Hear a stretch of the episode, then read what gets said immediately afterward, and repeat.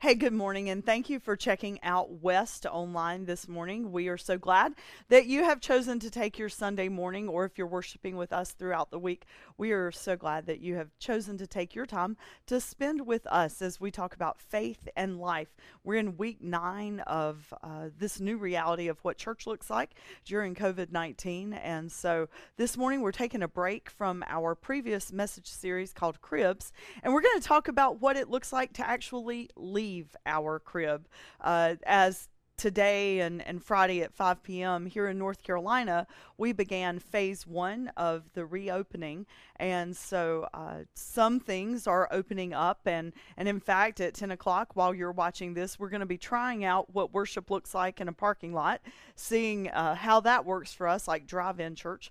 And so, anyway, I just thought it would be relevant for us not to talk about our relationships within our lives and, and our homes, but instead talk about our individual selves for a little while and talk about uh, our pathways and what roads we take. Because you see here, as we begin this phase one, I mean, we've all been impacted for the past, you know, two months of, of what this world looks like and, and how we react to that. And we've all been shaped by it, whether we consciously realize it, surely we do, but whether we consciously think about it or not, uh, what we've lived through the past eight weeks has impacted us and, and shaped us. And so there are some things in our faith that I think will walk side by side with what we've just lived through and what we are continuing to live through with COVID 19 that I think can help us have a different kind of perspective.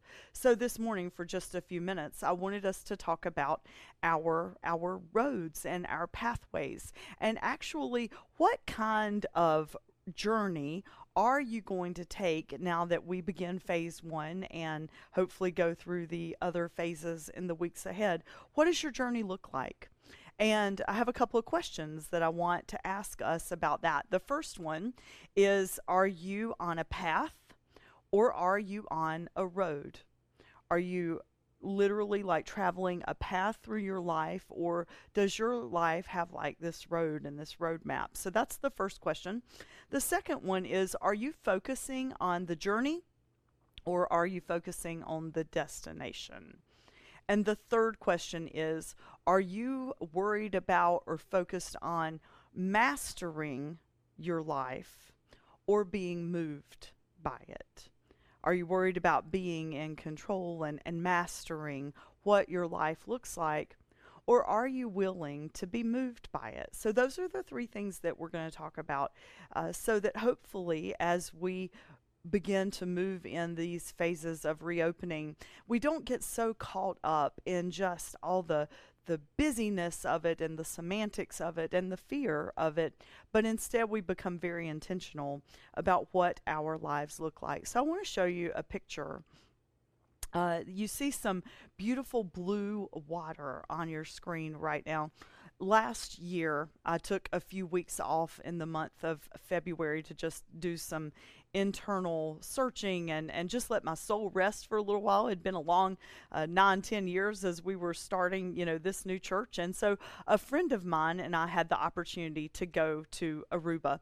It's one of my most favorite, beautiful places on earth. It has the most beautiful water and it's so serene. There are parts of the island that truly are deserted. And she and I rented these, um, it's a UTV actually, not an ATV. Uh, an ATV UTV's, you know, like sort of like a motorcycle kind of thing, but a UTV is like a smaller Jeep like vehicle because I am not coordinated enough or talented enough to drive an ATV and I feared for my safety. So we rented like this little mini car and we were going over the over the terrain in Aruba to get to this water. And it was so like just beautiful and scary all at the same time. And you know this this journey to get to that water that you just saw it it took us like i don't know 2 to 3 hours. And i kept wondering are we ever going to get there? But i did appreciate the beauty of our surroundings while we were going. So i want you to take a look at the image that's on your screen right now. You see the blue line and this, then you see this red line And so the blue line, apparently, there was this GPS system that the UTV company let you have, but because I had no cell service, it was not helpful at all until we were off and had finished our destination. But what you see is the blue line was the road that we were supposed to take. The red line is where our little UTV went as we traveled. So that's the first part of our journey, and now you'll see the second part and you see we had like do you see like the double blue lines? That means we were so lost. And like we'd turn around and we'd go another way. I mean we were just absolutely so confused the whole time. Uh, it was interesting you know we drove all this way and we got to the water and, and saw that it was so beautiful. And then on our way back there were some other utvs that were traveling. And so we just followed them and I remember thinking when we got back to the top of the hill, like, wow, the journey back, that was so much easier uh, than the journey down. And then after that, of course, is when I pulled up the app and saw that we were just so lost the entire time we were traveling to the water. But what I was struck by is while the, the journey back was easier because we were on the actual road, it was so much less impactful and actually uh, so much less beautiful. Like what the country, I guess, had done is come in and actually made a road to go down to this natural pool. Now, my friend and I, she and I, we missed the road. We we made our own, and it was scary at times, and we were uncertain but at the end, that path that she and I made, it was so much more beautiful. There's a difference between a path and a road. And there is a quote by Oliver Wendell Berry that I would like for you to look at with me for just a minute. So take a look at this quote with me. The difference between a path and a road is not only the obvious one, a path is little more than a habit that comes with knowledge of a place. It is the perfect adaptation through experience and familiarity of movement to a place. It obeys the natural contours and such obstacles as it meets, it goes around. So that quote is powerful and so true about what our lives look like. And so this morning, I want us to ask ourselves are we, as we go through life, are we on a path? Or are we on a road? Because a path, it is, it uh, just morphs around and over things. And it shapes us. And we shape it. But a road, like when roads are made, they are actually somewhat destructive. Like things come in and, and they take uh, the the earth and the surroundings away and they they make a space. So I would encourage us to look at our lives as a path. And as we do that this morning, I want us to look at some scripture because it tells us how we can be about our destination and our journey. It's from Proverbs 3. Trust God from the bottom of your heart. Don't try to figure out everything on your own. Listen for God's voice in everything you do, everywhere you go. God is the one that will keep you on track. Don't assume that you know it all. Run to God, run from evil, your body will glow with health, and your very bones will vibrate with life. Trust God with all of your being. Don't try to figure out everything on your own. If you look at uh, the King James Version, this was from the message. If you look at a different translation, it'll say, Trust in the Lord with all your heart and lean not unto your own understanding, and he will make your path straight. So, when we read that, you know, trust in God with all your heart, he will give you your own understanding. Don't have don't figure out everything on your own. Listen to God's voice in all that you do. The Hebrew word for he will make your path straight means he will show you the way. So we do all have like this voice. It's the nudge of, we call it the Holy Spirit that works in us, that speaks to us. You know, that still small voice or sometimes loud voice voice that's in our heads or those nudges that we have in our souls that say, you know, maybe you should do this or maybe you should look at it this way. Uh, it isn't, life is not about having this just finite goal at the end that we are willing to push anything out of our way so that we get there. Perhaps we need to understand that life is about the journey and not just about the destination. That was one of the questions that I wanted us to think about this morning. Is your life, are we embracing that it's about the journey and not just about the destination? This past week, the West family uh, did a, a graduation parade. We have like, gosh, 14 different graduates, some from high school and some from college, and, and they're all just a little bummed, and, and rightfully so. This milestone of their life uh, is not being celebrated. And for some, you know, they don't know if or when it will be, especially our college graduates. Uh, that seems to be a little more nebulous. The high schools here are trying to plan an in person graduation for later this summer with social distancing.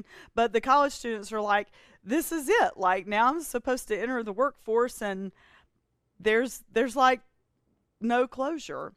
And uh, so I've been listening to different commencement speeches online. Lots of famous people are giving different commencement speeches. And uh, I heard, I read a story about a young man who last year was valedictorian at a high school in New York City.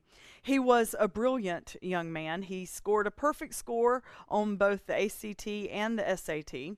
He had uh, whatever, he took all the weighted classes, so his GPA was well over uh, a 4.0. And he never had to bat an eye about studying, and his grades came so easy.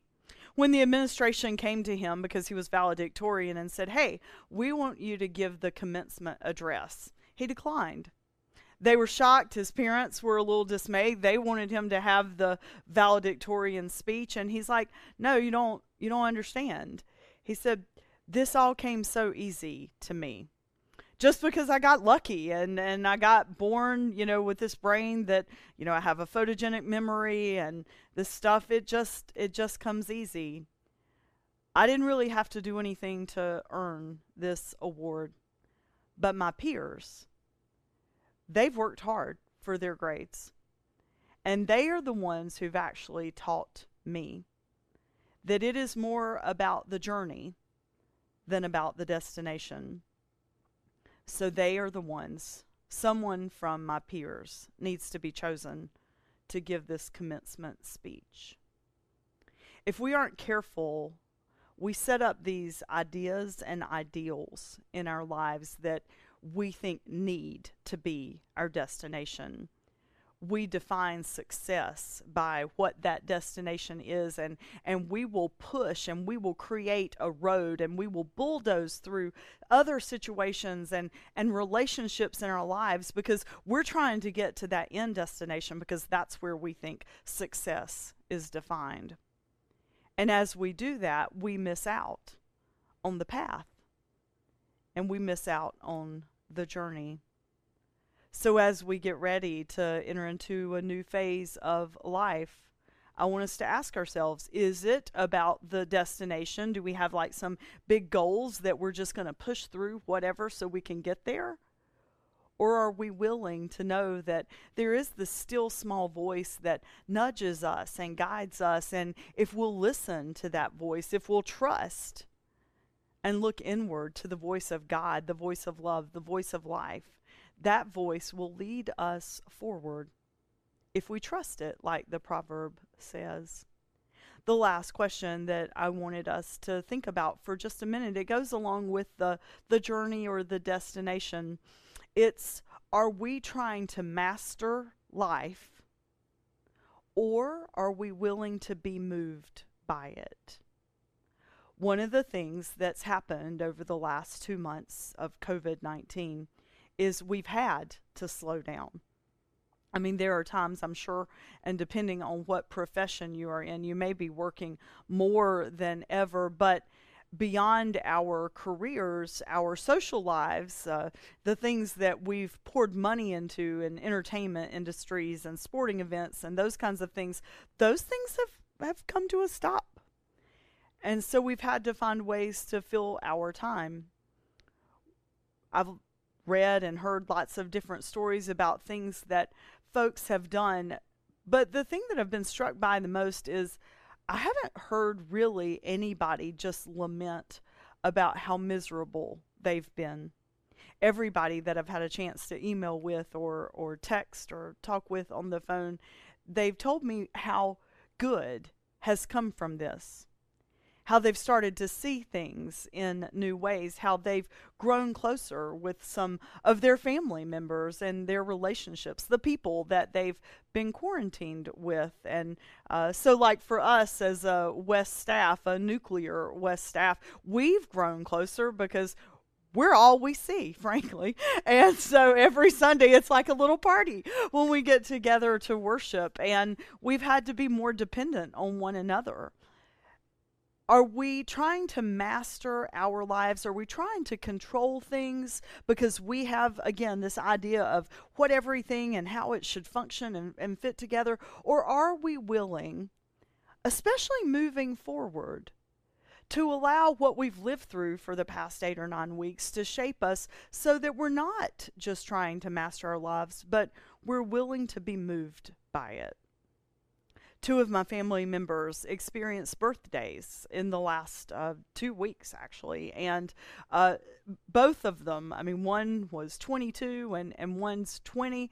And I was like, you know, these birthdays have to just stink. I mean, this has to be like the worst birthday ever. And, and they both said, actually, no, that's not the case. It was what I needed it to be yesterday was when we celebrated one of them. And so it was just a small, intimate family time. And uh, we sat outside and just looked at nature. And then we went to Ghostface and tailgated at, alone. And it was like a one car tailgate at Ghostface parking lot and had dinner and then went back and like watched uh, some funny movie. At the end of the day, uh, when I was getting ready to leave, I said, You know, I'm so sorry that your birthday sucked today. And she said, Oh my gosh, my birthday didn't suck. This was like a perfect day. It was chill.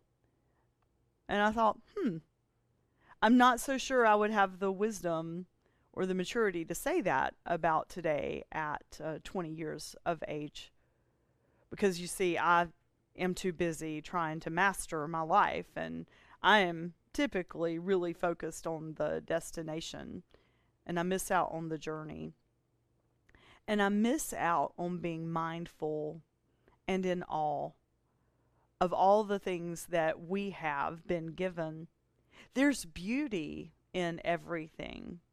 And that's what the writer of Proverbs, probably King Solomon, meant when he said, you know, trust in God and look. Look up look within. Because the beauty that is there is far bigger and more beautiful than any evil that may try to tempt us and, and distract us from the good and the beauty that is around us. Lean into God's eyes and God's way of viewing things. And if you do, your path, your way, it will be made whole and it will be made straight as we go through the weeks ahead and we have this opportunity to find a new path? Are we willing to do the hard work that it takes to be on a path like back when I was on the UTV? I mean, it was scary at times because we weren't on the road that had been paved for us. But the beautiful things that we saw and the experiences that we had while we were on that crazy path, they were so much more beautiful and powerful than if we had just gone through the already paved road. Are you willing to be about the journey and not just focus on the destination or some man made definition of success? And are we willing to give up trying to master our lives and instead be more mindful of them and be moved by the things that surround us? If we'll do those things, I promise, we'll feel more whole and more complete, more at peace and more in love than we ever have. Will you pray with me? Gracious God, we are grateful that you show us what it means to be a people on a path and not just a road.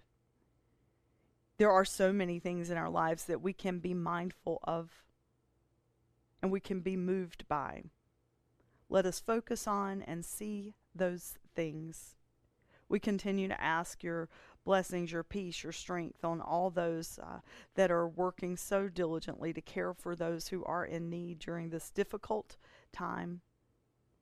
And God, we give you thanks that we do have your peace and your love to sustain us as we go through our journey. In Christ's name we pray. Amen.